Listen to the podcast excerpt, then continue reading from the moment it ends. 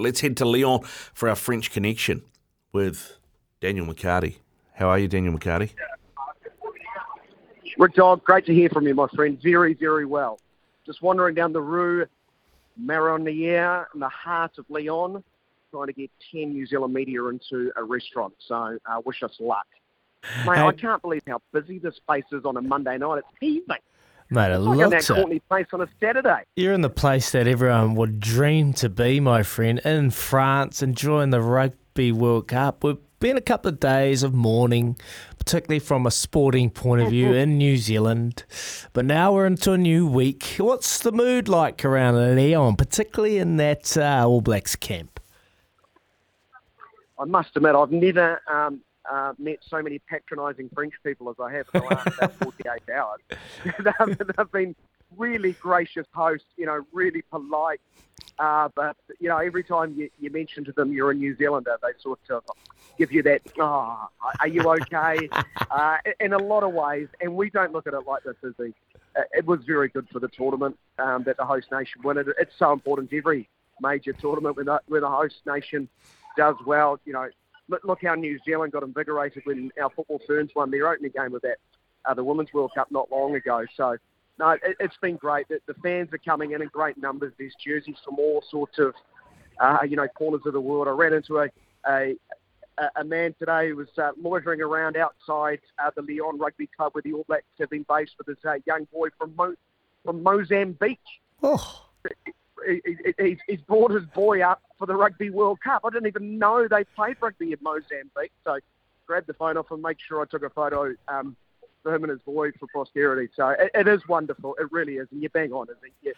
Has you know, got from a sporting perspective. And it's a real privileged position what we do. I wouldn't want to be anywhere else. I've got fans all over the globe. I remember being in Chicago and someone from North Carolina, because I'm a Panthers fan, flew in to watch Yeah. us train and gave me a couple of North Carolina hats. So I was pretty pumped with that, my friend. Uh, uh, just, just in regards to the stadium, the atmosphere, mate, from the TV, you got an understanding it was rocking. but you were right there and amongst it, 36 degrees. You would have been sweaty, old thing. How was it? is the I, I I know it's my job to put things into words, but I don't think I could quite ever come up with the words fitting of the occasion. It was truly extraordinary. It, uh, you know, I, I went to um, Parc de France 18 years ago as a fan, and you know, typical New Zealander, I arrived like half an hour before kick-off after trying to find the cheapest beers in all of Paris on that occasion. Uh, but uh, we arrived uber early. We got there five hours before kick-off and I, I thought Logan and I were a little bit over prepared. What what blew my mind is there were people already on the concourse, um, you know, having a few beers outside the arena, ready to go in. A- And then I found out they still had a two and a half hour wait before they opened the gate.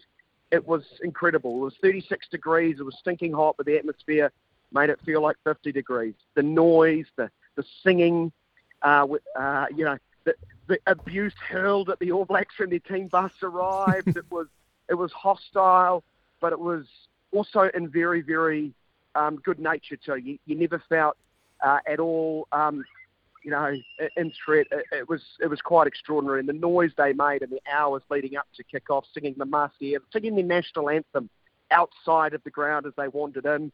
Um, and as, as we said prior, uh, when we caught up with you guys last week, we, we thought it was going to be a bit of a party for an hour and a half once the fans were in, and, and it really was. Uh, the opening ceremony, I'm not sure how it came across on TV, but live, um, it was um, quintessentially French, but it was spectacular. Mate, how'd The they get that Eiffel loved it. Tower in there? Oh, I don't know, but mate, how did it? It just popped out of nowhere. It just gave us a heck of a fright, and to see Bill sitting on top of it, uh, and, and then the fireworks go off. Uh, you know, they love their food over here. I, I, and fun and game. I think it was ga- uh, food and games was the theme of that opening ceremony, and every celebrity chef was rolled out with, uh, you know, alongside uh, other French celebrities, and the crowd just absolutely loved it. And to, to see eight, 78,000 plus fans in unison, jumping up and down, bouncing, literally bouncing, when uh, French were in front and they knew they were going to win the game, uh, it was quite amazing. Uh, it was so noisy. Couldn't couldn't hear the studio. Could hardly hear Marshy. uh, next to me, Marshy could hardly hear me. That was probably good for him. uh, it really was. It was really incredible. It really was. Uh, and it's something I, I, think I've said to most people. I, have never experienced a, a, sporting atmosphere like it.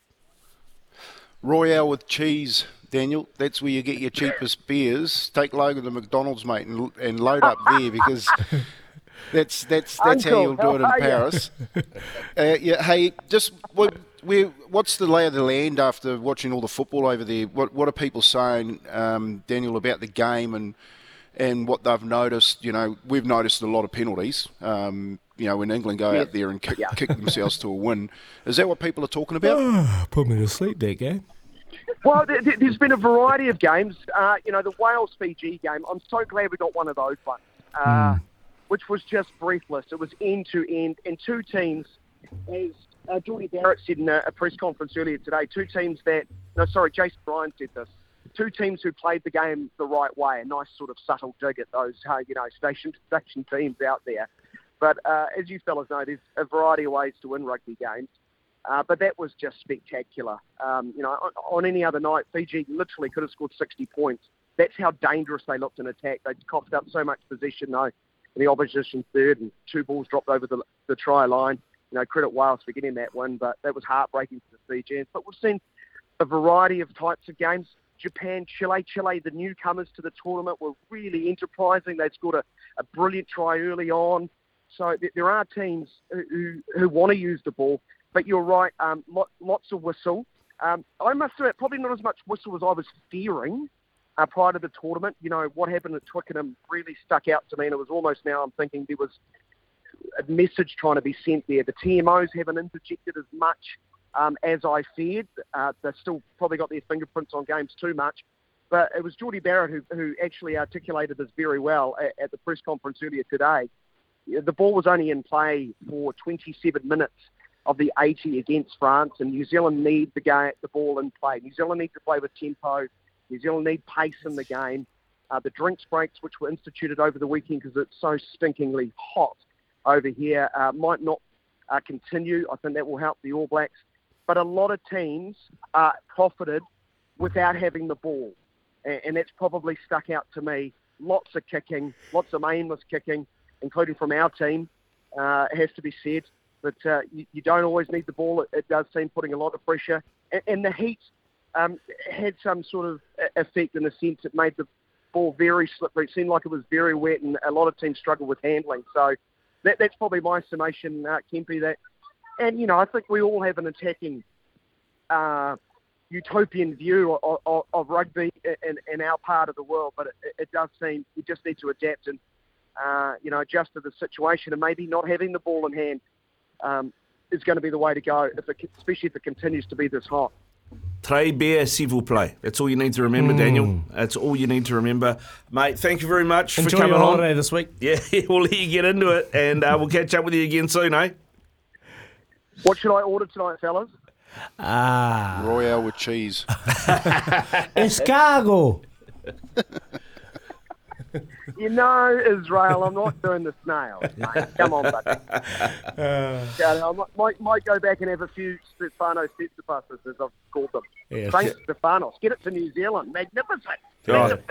Good stuff. Daniel McHardy there with us out of Lyon. We'll let him go and get into that uh, restaurant with 10 other members of New Zealand media and feed their faces.